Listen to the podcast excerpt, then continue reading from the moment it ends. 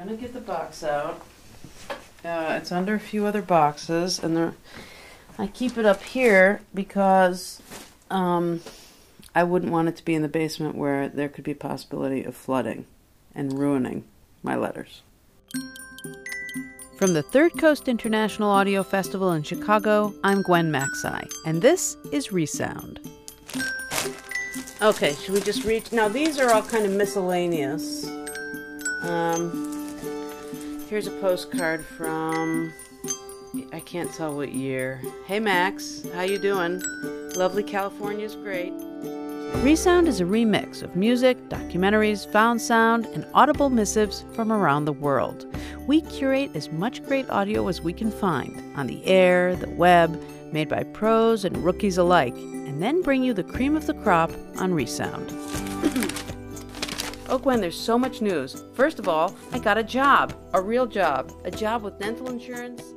I have every letter ever sent to me, every single one. Well, there was that one I burned quickly upon receiving, but that's a whole nother story. From the time I went off to summer camp in third grade till, well, now, I've collected them all in a big plastic bin and have kept careful track of them through a lot of moves and moods. Okay, little G, take care. Write soon. I miss you tons. Love me do. Holly. P.S. I got a letter from Bob. He says he loves law school. Isn't that swell? I'm so happy for him. What a shame he wasn't as mature, together, and well hung when I knew him. Some people can't stand having those reminders around, but I would feel bereft without these snapshots of my lives past. Today on ReSound, letters. To yourself, to your city, lost letters, found letters, and first, a love letter. Two letters. Produced by our own Third Coast Artistic Director, Julie Shapiro. Here's yours truly. Dear Julie, I really get such a charge at the sight of your strong and even and disciplined writing. I also enjoy the ideas, comments, and sentiments. You are really discovering for yourself the beauty and range of this wonderful land of ours, and now is the perfect time for you to do so.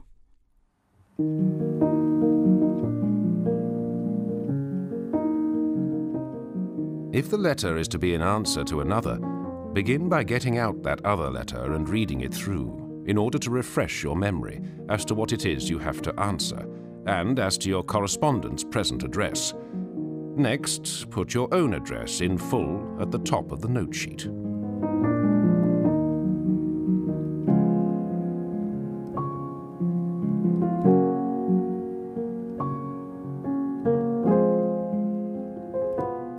Lewis Carroll's 8 or 9 wise words about letter writing.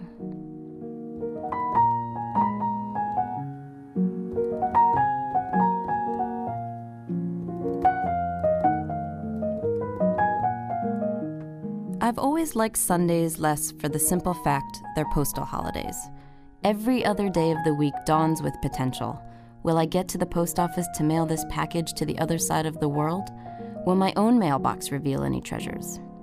Every other day of the week honors this possibility.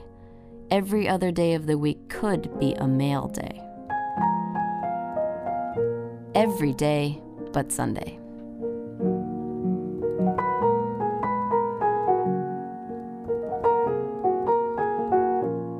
Next, address and stamp the envelope. What? Before writing the letter? Most certainly. And I'll tell you what will happen if you don't. You will go on writing till the last moment, and just in the middle of the last sentence, you will become aware that time's up. Then comes the hurried wind-up, the wildly scrawled signature, the hastily fastened envelope which comes open in the post, the address a mere hieroglyphic, the frantic appeal to everyone in the house to lend you a stamp, the headlong rush to the post office, arriving hot and gasping, just after the box has closed. And finally, a week afterwards, the return of the letter from the dead letter office, marked address illegible. And I've always loved writing letters. I'm drawn to the ritual of letter writing, picturing the recipient in my mind, Susanna is long overdue, choosing the best stationery, from fancy store-bought to recycling bin scraps, selecting the perfect pen, black ink over blue, of course, finding a comfortable seat, preferably at a coffee shop with a steaming mug and piece of cake within reach, and loading up the ideal soundtrack, instrumental usually, like this solo piano record from Gonzalez.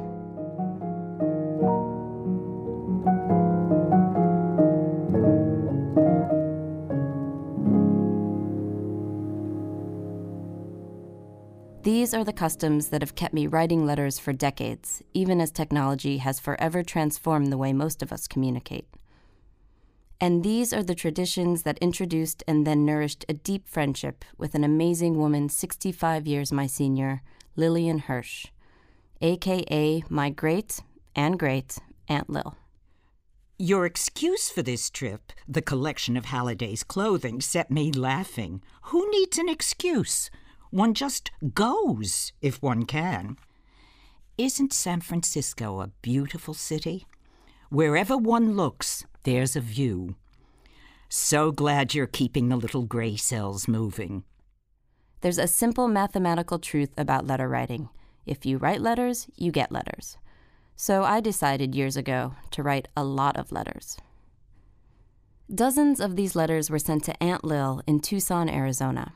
Her responses followed me around America, faithfully arriving with my address either typed or handwritten, often with a pre-printed return address label decorated with a small illustration, birds or flowers or logos from various charity organizations she supported. I came to recognize these letters instantly, tucked in with the rest of the day's take, bills, coupons, and other worthless clutter. Aunt Lil's handwriting became as familiar as my own. Next, put the date in full. It is another aggravating thing when you wish years afterwards to arrange a series of letters to find them dated Feb 17, Org 2, without any year to guide you as to which comes first, and never put Wednesday simply as the date. My first letter from Aunt Lil arrived a few months after I attended Great Uncle Walter's funeral in Tucson in 1995. She and Walter had moved out west from Cleveland, Ohio, 15 years earlier when he fell ill and doctors recommended a drier, warmer climate. I didn't know either of them well at the time, but I was at university in Colorado, relatively close by. So I flew to Arizona for the service, and over the course of those few days, something clicked between me and Aunt Lil. We became pen pals soon after. She was 89, I was 23. Hi, Julie. Walter's old portable Hermes manual typewriter, a relic from Switzerland, has a tendency to snarl up the ribbon, so you'll have to bear with my scribble. Loved your card and its sentiments. You really are so gung-ho. Thank you for the health and adventure wishes. The walking club starts again after the new year, and I do love it. We climbed King Canyon walls a month ago to see the petroglyphs left by the Indians. Very interesting. Our leader held my hand and his wife pushed my rear to get up the stone walls. I'm the shortest, lightest, and oldest. Phooey, what a record.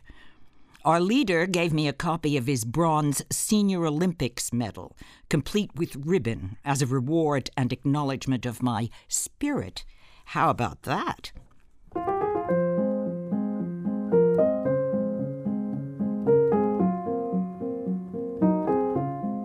For the new year, health and joy and progress, and may all your wishes come true. A hug, a kiss, and much love. Aunt Lil.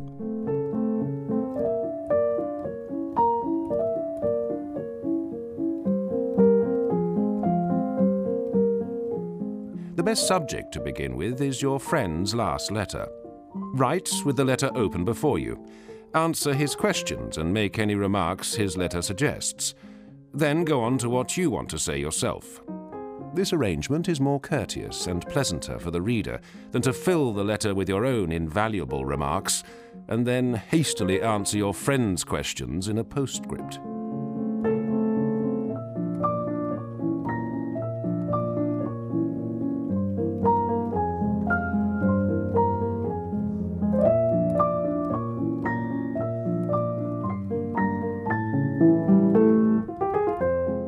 Besides writing to Aunt Lil, certain correspondences have spanned years and sustained friendships that might have otherwise faded. John's letters, numbering over 100, have each arrived in a plain, unadorned white envelope with my name and address spelled in all capitals and a simple return address from Jay. Tim's letters are colorfully decorated and often written on vintage hotel stationery. Amanda's letters find their way from a small island in the Honduras, sometimes with extreme water damage, sometimes months after she's posted them, but still they arrive when least expected, like broken clockwork. Here is another golden rule to remember. Write legibly. The average temper of the human race would be perceptibly sweetened if everybody obeyed this rule. A great deal of the bad writing in the world comes simply from writing too quickly. Of course, you reply, I do it to save time. A very good object, no doubt, but what right have you to do it at your friend's expense? Isn't his time as valuable as yours? There's a delicious unpredictability to the rhythm of a written correspondence. And while this may result in painfully long and inexplicable gaps in communication, then the drought passes and a well-endowed envelope falls through your mail slot to be discovered at the end of a long work day. All of that waiting pays off. As you reach for the letter, time stops. The universe comes to a rest. Other pressing needs evaporate as you make yourself comfortable and begin to read. So you finally got to Chapel Hill. It's still one of my very favorite places, and I still regret that I couldn't convince my stubborn Walter to settle there. Yes, I love Tucson's sunny days, blue skies and mountains, but I really feel that I would have been happier living in Chapel Hill. Oh well, I certainly am not going to move. This is it, and here I stay until I leave with my toes turned up. Besides, my burial lot is next to Walter's, and I wouldn't leave him. Of course, letters are perfect vessels for communicating profound emotions or addressing sensitive situations, but they're also great for describing the sunset that just tucked away, or how the peppers are taking over the garden, or what the cats ate for breakfast. Letters take time and concentration. Letters take effort, from tracking down an address to calculating postage to actually remembering to send the thing. Letters are inconvenient, slow, and sometimes fail to convey what you hope they will. Or they may succeed in detailing exactly what you feared, and there the words sit in front of you, not going anywhere. The American author and sometimes musician Rick Moody has always favored communicating through letters. Moody was invited to contribute to an online writing magazine called Open Letters. He wrote about grieving over his sister's death. But Rick's open letter is not very obviously about his sister or losing someone close. Most of the letter describes his passion for feeding the birds in the yard of his small house on Fisher's Island, New York. So I go into the shed where there's an old beat-up garbage can containing a 50-pound bag of wild bird mix. The shed has my sister's old mountain bike in it, and the lawnmower belonging to my friend Sylvester, and a Weber barbecue I've never used. And I push these things aside, and I find the highball glass that I used to funnel seed into the bird feeders. And I drag these things out onto the lawn, the bag of seed, the glass, and then I go get the two bird feeders. The first of these is easy to fill, but the second one takes some time, because it'll take a fair amount of seed. And it's good that these things take such time. The repetition of household chores ennobles me, I believe. And when the feed is in the bird feeders, then the chickadees will descend, always first among local birds. The interesting thing about a chickadee is that he or she will always leave a perch after taking a single seed. They fly off to a nearby branch, eat the seed, and then return to the feeder, one morsel at a time.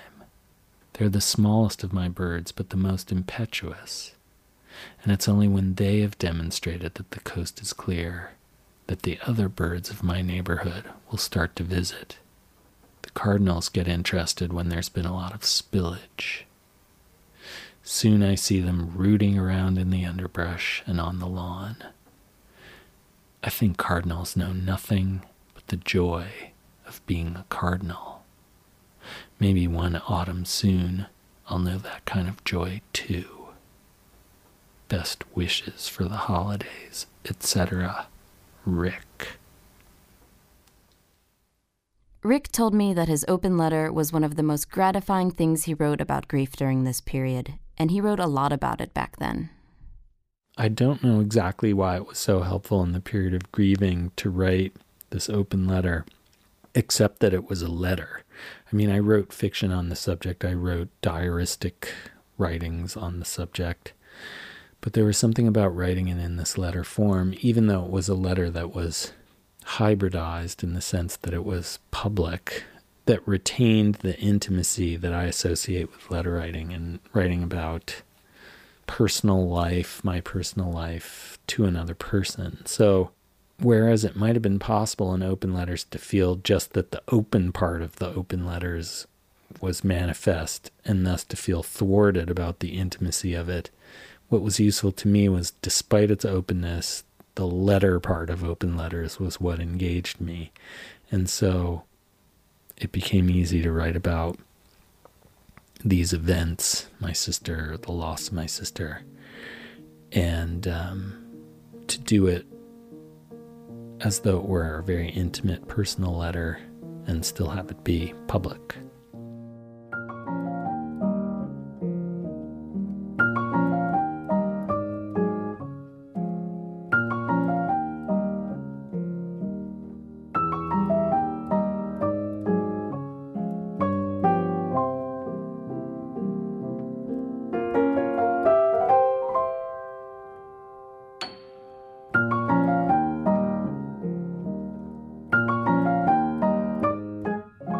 Say in your letter, I enclose cheque for £5, or I enclose John's letter for you to see. Leave off writing for a moment. Go and get the document referred to and put it into the envelope. Otherwise, you are pretty certain to find it lying about after the post has gone. Letters are keepsakes and reminders and secrets and evidence. Letters are gestures, inviting interaction and requesting attention back to the sender. One may get pinned to your bulletin board in plain sight where you see it daily. Another may rest in the deepest pocket of your wallet, not necessarily to be read, but to be carried with at all times. As my correspondence with Aunt Lil settled into a regular rhythm, we began to know each other better. I learned of her love for music and yoga, and of her quick wit and feisty but playful nature revealed through her written words. I did mention carefully that marriage was a partnership, and that if Anne did all the work in that large house, the least Ron could do was take care of the yard. I got a shrug of his shoulders. Don't ever hitch up with such a type. Marriage isn't worth becoming a doormat, and I have 52 years of proof, so I speak from experience. Are you reading and listening, little darling? Being an aunt, I'm entitled to make aunt-like noises. It's only because I love you and care about you. Over the years, I read often about the challenges and rewards of managing a life at her age, from her endless medical checkups to car repairs, from chaperoning her friends to discouraging birds from dirtying her balcony. I learned that Aunt Lil was lonely and missed Uncle Walter every day. We had a day of clouds and one of rain, and you should see the gorgeous geraniums bordered by purple and white alyssum. Also the pansies with their smiling faces in two Mexican urns. The gardens front and back are really beautiful. Walter would have been so proud of me. I miss his approving pats and words. For a person losing a vital half, I'm really coping, I think.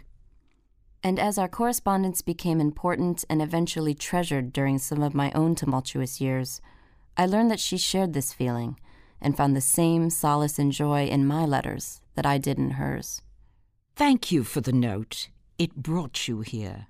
No matter how far apart our letters, the tie that binds is not a thread, but a substantial rope.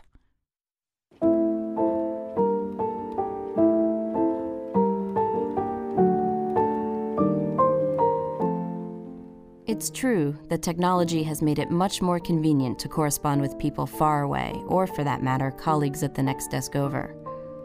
But sending an email cannot hold a candle to dropping a letter into a mailbox, where it will sit in the dark until by some small miracle, it's collected and begins a journey to its assigned address. Clicking on an email simply doesn't compare with holding a letter in your hands, slipping a finger underneath a sealed flap, gently ripping open the envelope, and extracting its contents. Emails are responded to within minutes. Sometimes it seems before they're even sent. Letters take their own time, ripening as they travel between sender and recipient. No, I am not anti-email. I'm just very pro-letter writing. So is Simon Roche, founder of The Radio Post, a magazine project celebrating all things analog and handmade. Dear Julie, you asked me what I love about writing letters. Well, I guess the process itself is an addictive joy, getting the typewriter out of its box and finding the paper, lining it up and setting the margins, the clatter of the keys when you're in full flow, and all the manual clunkiness of said typewriter. But there's also the handwritten note, and I keep a special pen for this, a flat-nib fountain pen with brown ink. The real pleasure, though, is in knowing that this very thing, these sheets of paper, the ink on them, the envelope you've licked and sealed, the airmail stamp you've put on crookedly, those exact things that form this package that you have just created will be in another part of the world in a number of days. For example, I wrote a letter to someone in Portland, Oregon last week. Now, I've never been there, but while writing, I was thinking, this piece of paper, this one-off little part of me, will be in Portland, Oregon in 3 or 4 days. I idly thought that if I send 100 of these to Portland, maybe I'll just end up transferring myself there.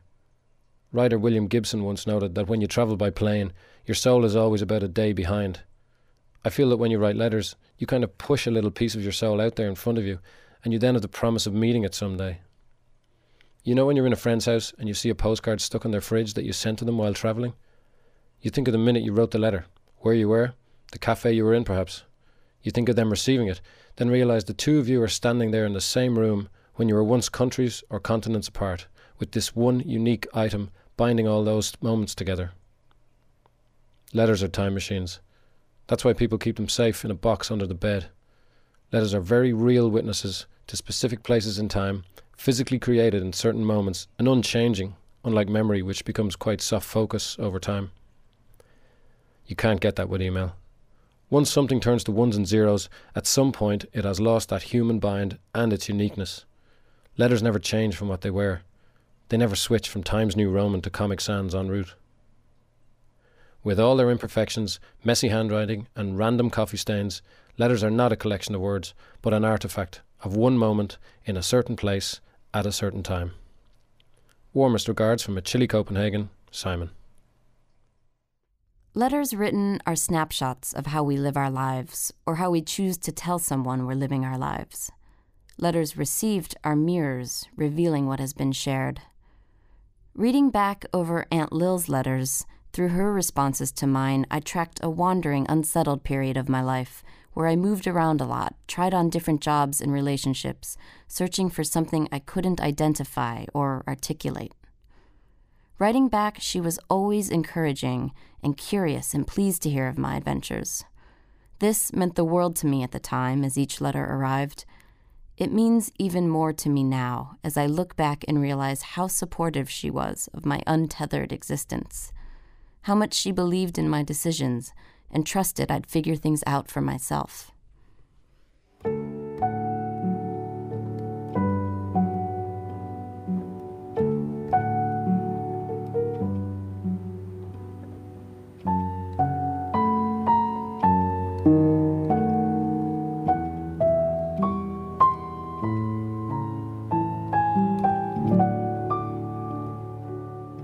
I so wish I could have shared the past decade of my life with Aunt Lil.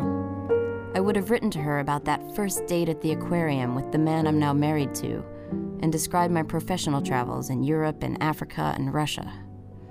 I would describe the gelato shop that opened in our neighborhood with all of those crazy flavors. I would ask how her typewriter's holding up.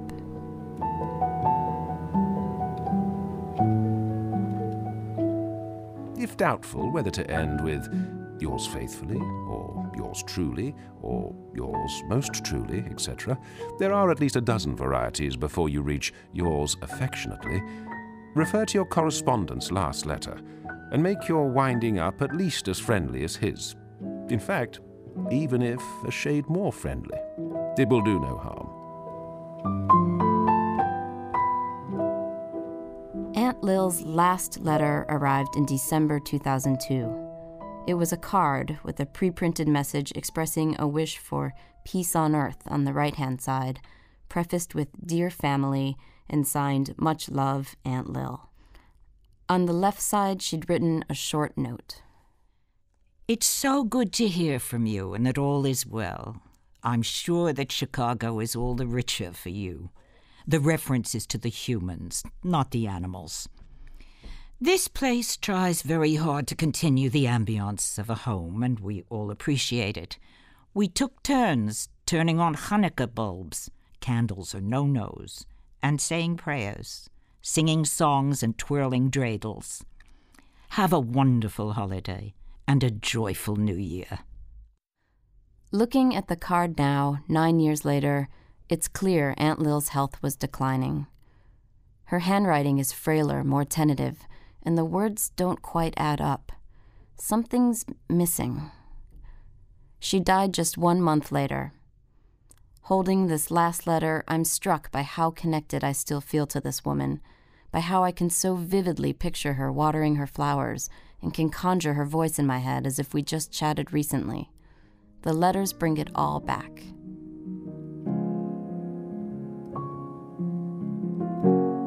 A postscript is a very useful invention, but it is not meant, as so many ladies suppose, to contain the real gist of the letter. It serves rather to throw into the shade any little matter we do not wish to make a fuss about.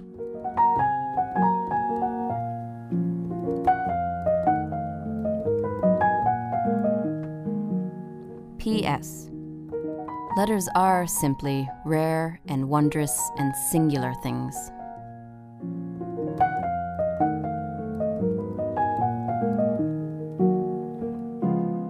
These days, people mourn the lost art of letter writing all too often. Frankly, I don't buy it.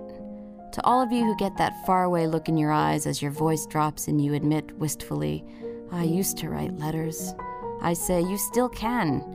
It's uncertain for how much longer this will hold true, but for now it's a sure bet. You can still write letters.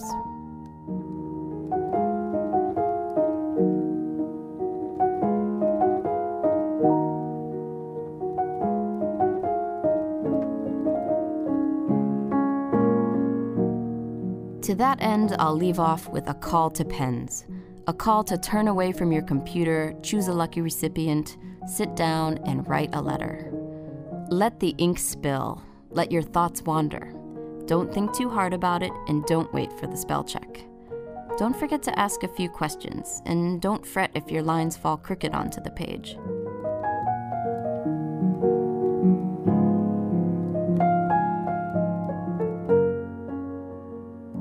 When you're finished, find something extra to insert, a recent photograph or menu from your favorite bakery, anything that helps describe your life in some way.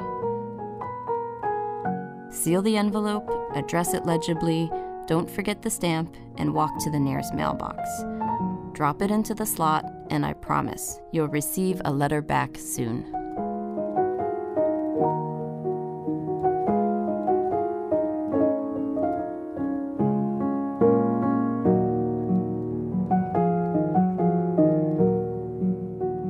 A hug, a kiss, and much love.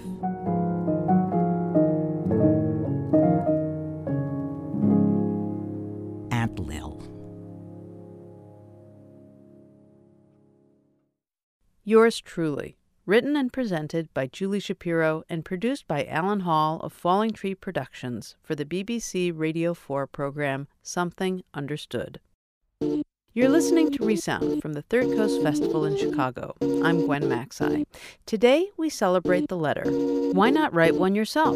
Questions, comments, rants, or raves can be mailed to Third Coast, 848 East Grand Avenue, Chicago, Illinois, 60611.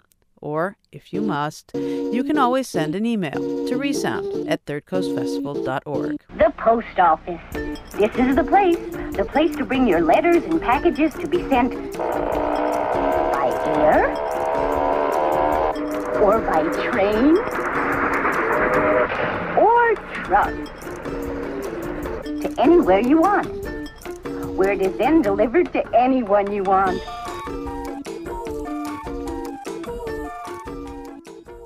The legendary Hope Diamond, one of the most famous gems in the world, is estimated to be worth about $250 million. Yet in 1958, it was sent from New York City in a box wrapped in brown paper through the U.S. Postal Service to its permanent home at the Smithsonian Institution in Washington, D.C. No armored trucks, no armed guards, no briefcases handcuffed to Secret Service agents wearing earpieces and Ray-Bans. That would have drawn attention. That would have attracted thieves. No, the Hope Diamond arrived safe and sound. And it just goes to show how much trust people put in the Postal Service. But every once in a while, even they lose something. And that's where our next story starts. Once upon a time, I lost something in the mail. Maybe this has happened to you. It probably has happened to you. But what makes my story different is that I went looking for what I lost. So you didn't come here his body. And the place I ended up was so strange, so dreamlike. Something inside the box, moving. My name is John Smith. But let me back up a bit. It was 2007, August. I was moving from Minnesota to Michigan to start grad school. I packed whatever couldn't fit into my station wagon into 3 cardboard boxes and shipped them parcel rate, books mostly. The first box arrived at the leisurely pace the books shipped parcel rate usually do. And then I waited for weeks. The second box never showed, though when I say that it never showed, I mean that most of the box never showed. A piece of it eventually did arrive. It came in a large envelope, a neat rectangle of cardboard, the box top where I had written my address. Someone had taken a razor and very carefully sliced it off the box. An enclosed note on Postal Service letterhead informed me that my address label had become detached from my box. And so I was thrilled when I came home one day, months later, and found my third box waiting for me on my doorstep. My lost box was here. But something about the box was different. It had been torn apart and then lashed back together with plastic zip ties. When I cut it open, the cookbooks I had carefully packed were in disarray. My 4-inch-thick hardcover Joy of Cooking had been torn apart down the spine, like a weightlifter had used it for some feat of strength. The 2 halves were sandwiched around a cookbook I had never seen before, someone else's copy of Sophia Loren's Recipes and Memories. Sophia leered at me from the cover. Her cleavage was distracting. I was perplexed. I told my mother about it. "Oh, yes," she said, "that's happened to me too." She had shipped a box of books home from Europe, and when she opened it, this box was filled with other people's things, all from different countries. It had a Bible that was in Russian, a magazine from, I think, Germany. It had some candy from the Netherlands. So it was like everyone's European vacation was in your box. Well, I was just astounded. My friend Helen had mailed some boxes, and she had a story too. When I got the boxes open, they looked like they had been put in a washing machine and then dried. Like, the boxes were so mutilated. And when I opened them, the box with all the food magazines, half of the issues were taken out. The rest of the boxes were all cookbook boxes, all like vintage cookbooks. And in place of that, they had put all of these Southern Home, Living, whatever, cookbooks from the 1980s in the boxes. Deviled eggs on the cover, as though that was like a reparation for my loss. Helen and my mom shrugged this off and they let things go. But it nagged at me. Who was reading my books? Whose copy of Recipes and Memories was guiding me through tiramisu? And just who had switched them?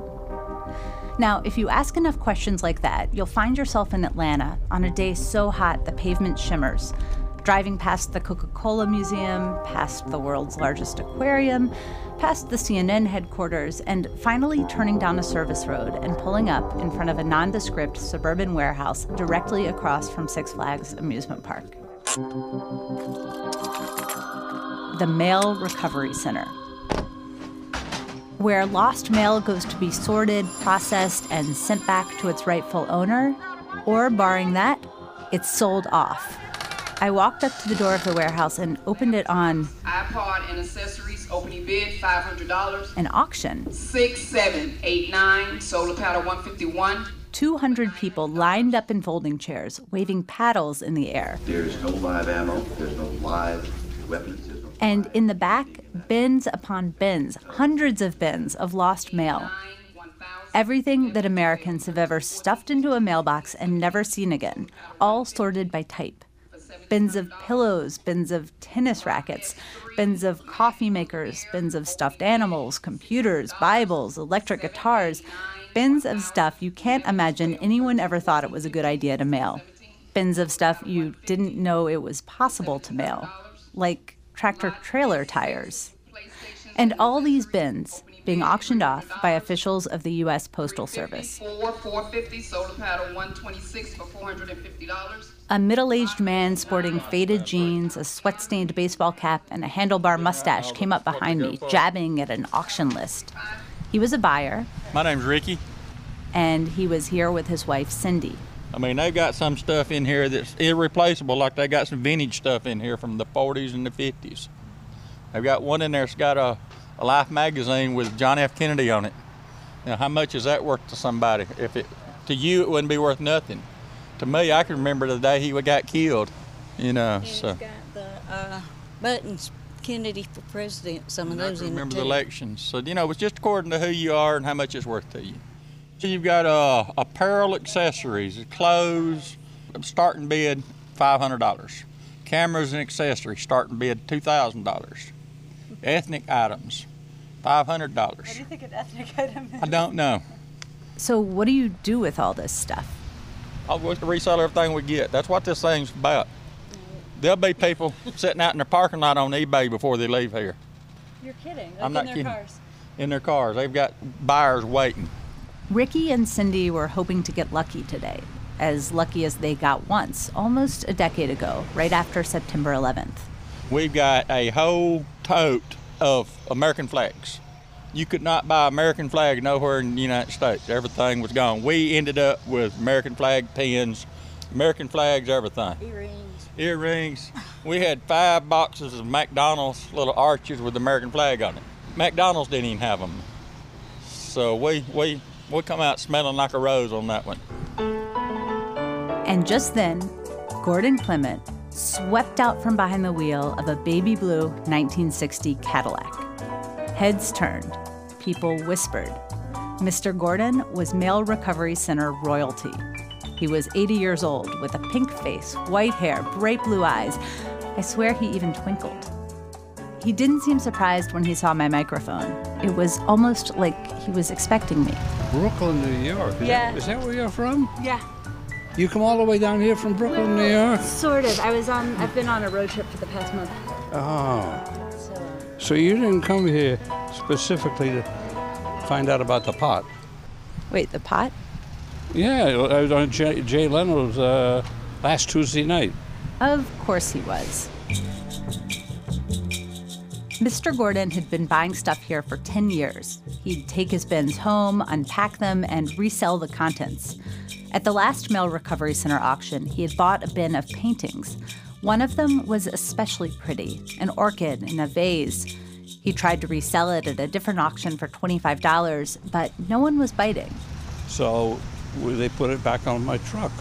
And as they put it back on the truck, they tipped it and felt something inside the box moving. The frame was a box itself. So one of the guys helping me took a screwdriver and took the back off of it, and inside was $5,000 worth of marijuana. Mr. Gordon and I sat and thought about what kind of person would send $5,000 worth of pot through the mail, and how that person must have felt when they heard about Mr. Gordon on Leno, and whether they filed a claim for the painting, or whether they were just relieved that the post office had lost it so absolutely that it couldn't be traced back to its original sender. And then Mr. Gordon headed to the floor to bid. But first, he looked deep into my eyes, and he sang me a song for luck. Solamente una vez, amen la vida. In addition to being a mail recovery center celebrity, he also sings mariachi at a restaurant in Alpharetta, Georgia. You belong to my heart, now and forever.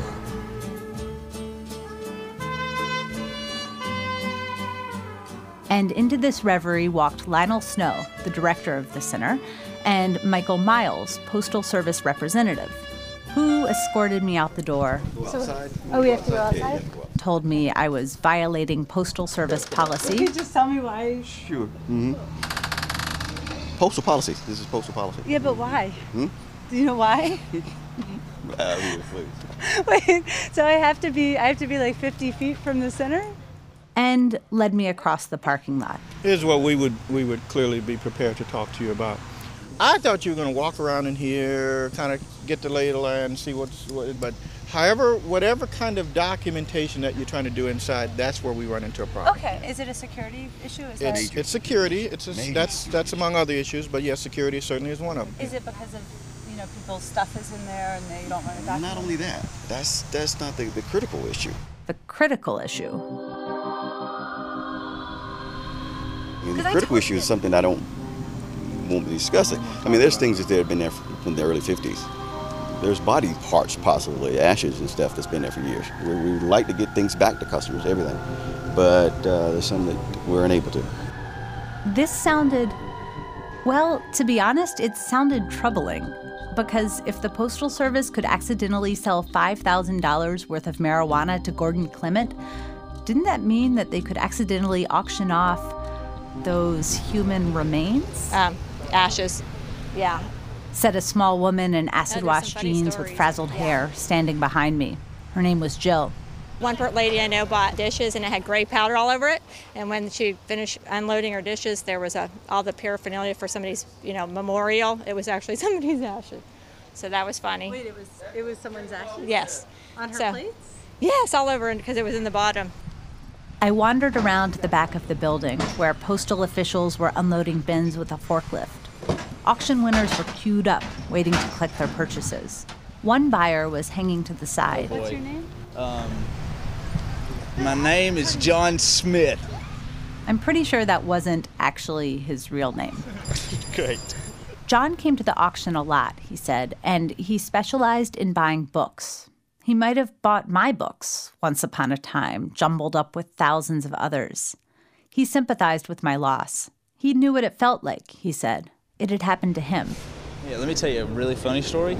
We shipped a case of books one time to us. We bought books, and we got the same box taped up. It looked like it had been through a tornado, and inside it was a bunch of screwdrivers and pliers. There was tools inside the same box. Nothing was said, just, here you go, here's your package, and they just replaced it with the same weight, I guess, with screwdrivers and hammers and stuff, but my books were gone. Did you ask them what happened to it? They just, I don't know, got lost in the mail, I guess. Poor man can't buy nothing in there today. The auction was still going on inside, but Ricky and Cindy, that couple who had bought that bin of American flags back in the day, they were leaving empty-handed. People's crazy. It must be the rich people today. No, people haven't got no sense in there today. Some woman paid $50 for a box of VHS tapes. What do you do with VHS tapes? I thought people was having money problems. I mean, not here. There's nobody here got money problems today. Gosh, I'm leaving. I mean, there ain't nothing I can touch that I wanted. So I'm going back home. We're going to go find lunch. First of all, we're going to go find lunch, then we're going home. I watched Ricky and Cindy drive away. I was hot, sweaty, almost in a daze, longing for home. But before I left, I turned and stood for a moment, and I watched the river of other people's things pouring out of the loading docks and into trucks and moving vans. Those clothes you shipped home from college and never saw again. That fancy perfume your grandmother swore up and down she sent you for your birthday. The model Eiffel Tower that your dad says he airmailed you from Paris. your complete set of Southern Living cookbooks, the ones with the deviled eggs on the cover. All those things that you thought were lost forever, they're all here. They're all in Atlanta, across from Six Flags Amusement Park. And they're all going home with someone else. Whoa! And then there was nothing left to do but get in my car and drive home.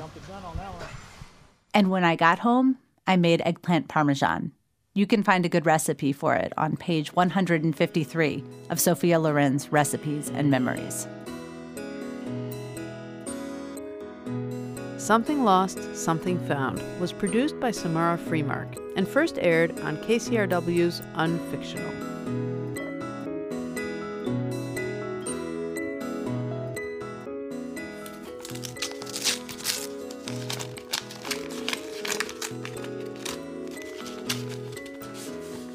Dear Rachel, here I am in 1990 and there I am in 2008. These are the things I hope I am doing. I would probably be a nurse, an artist, or an ordinary housewife. I think I might be married. I definitely would not be a lawyer. So you can send a letter through the mail, but what if you could send one back in time? What would you write to your younger self? Dear me of yore, worrying will get you nowhere. Action is better. Go everywhere you're invited and ask everyone out who you like. Rejection is just material for later. And lastly, no one cares what you weigh. P.S. Lose the perm. Obviously, writing to our past selves is still impossible. But there are ways to write to our future selves. And that's what this next story is all about. My name is Galia, and I just turned 30. I am very future-oriented. I'm always just dreaming up possibilities. Like, even when I'm in a relationship, I'm already putting, the cat and the dog and, what pets are we going to have? I was just browsing the web, and there was a link that said you can email yourself in the future. So I clicked on that link, and there was futureme.org. And I love what this website does. It allows you to email yourself in the near future or the very far future. So in the future, you get this glimpse of who you used to be. And in the present, you get to remind yourself of the things that you don't want to forget. And so I wrote a few letters to myself. I also read some of the letters there, and some of them were just very heartwarming. Dear future me, I hope I'm still with David, because I'm going to get his name tattooed today. So if I'm not, I'm probably laughing when I read this. Sincerely, me. Dear future me, happy 18th birthday. If you have a single drop of alcohol, you'll hate yourself forever. Remember Dad. Remember his drinking, how it made you feel, the things he said, the things he did. Don't ever be him. Remember promising yourself you'd never touch a drop. You'd never be like him. You'd never hurt anyone the way that he hurt you. How messed up he's made you. Follow through. Don't drink. Don't drink. Don't drink. Don't you dare drink. Hopeful, teenage you.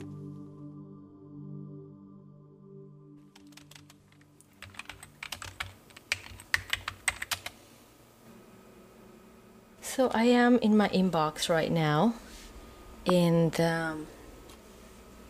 okay, well, there's the email. Clicking on my inbox under new mail,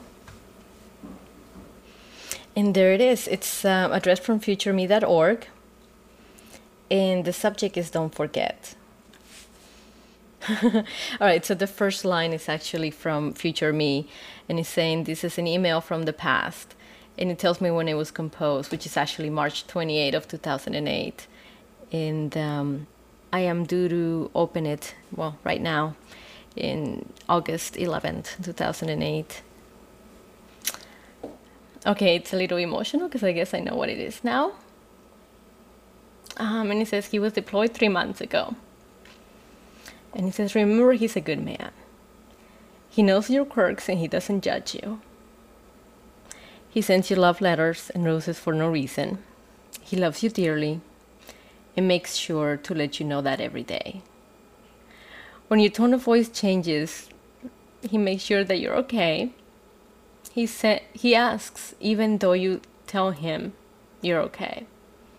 He admires who you are. He even watches chick flicks with you. Right here, right now, you love him. Right here, right now, you're about to start to cry. Well, I already started. Because he's leaving to fight the war. He's leaving because he has to, not because he doesn't love you. He needs your support. He's in a war zone. He needs for you to remember how much you loved him before he left and to keep the love alive until he comes back. Wait for him.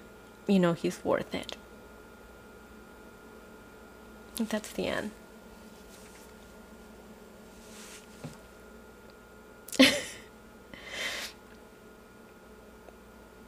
I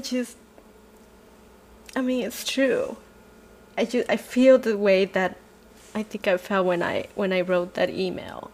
I remember I started to cry when I wrote that email, and I was just so afraid that the time was gonna do something to our relationship and that I was gonna forget. So that's why I wrote myself that email. It's a reminder of love.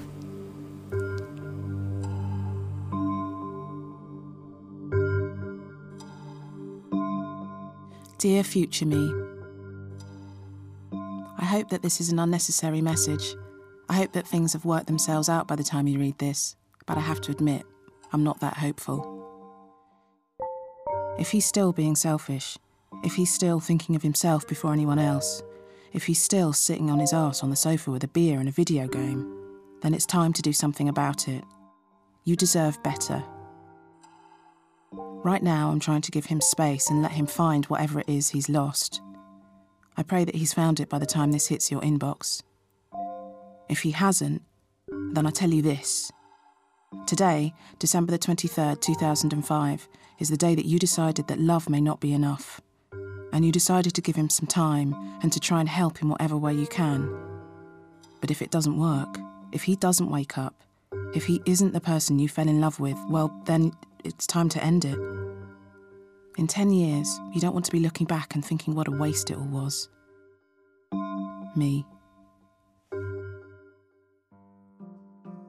That was an excerpt from Letters to Myself. It was produced by Sandhya Suri and included extracts from the Future Me website, read by Kevin Eldon and Radhika Anakpi. It was a Falling Tree production for BBC Radio 4. Now try to imagine what you want your letter to look like. Look at the page. See what should go on it. First, you'll want your address and the date, of course. Then the salutation and the main part of the letter. And finally, the complimentary close and your signature. A letter doesn't always have to be to a person. It can be to a place or a thing, animal, vegetable, or mineral.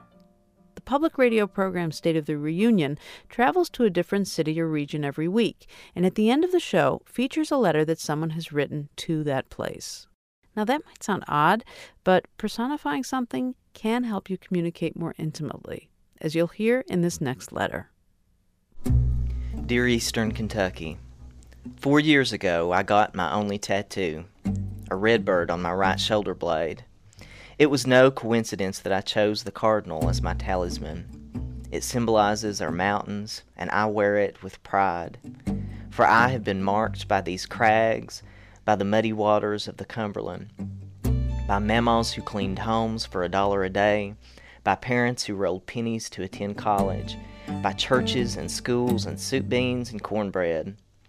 I have held your heritage close to my chest, and I carry it on my tongue when I speak. When I lived outside your borders for nearly 6 years, I was occasionally profiled by my accent. Some found it charming, while others scoffed, thinking it a mark of illiteracy and ignorance. I defended you in these moments, testifying about our rich literary heritage and the hard-working, good-hearted people in our hollers. But here, back home in these mountains, I find myself being judged. I am a gay Appalachian, a child of God, your son. I have always claimed you as my own. Now you must claim me. I know your history of the live and let live tradition that once existed here. Your first settlers fostered that philosophy in their quest for land, privacy, and above all, independence, the freedom to live their lives as they saw fit. Those values are scarce today. My heart grows sick when preachers use the words degenerate and reprobate. My heart grows sick when shoppers stare in the aisles of the Dollar General. My heart grows sick when parents throw their hands in the air and say, "I'm through with you." If God is indeed a Kentuckian, as William Faulkner wrote, surely he must mourn for our region, for the hate that fills our hollers. But he must also rejoice in seeing groups like the Berea College Gay Straight Alliance, which promotes love and acceptance and service.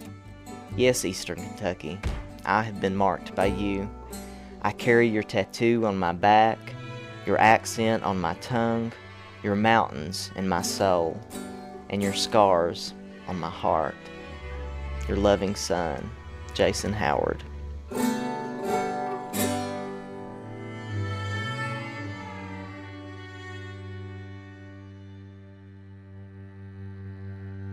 That letter to Eastern Kentucky was written by Jason Howard and produced by Tina Antolini for the NPR program State of the Reunion.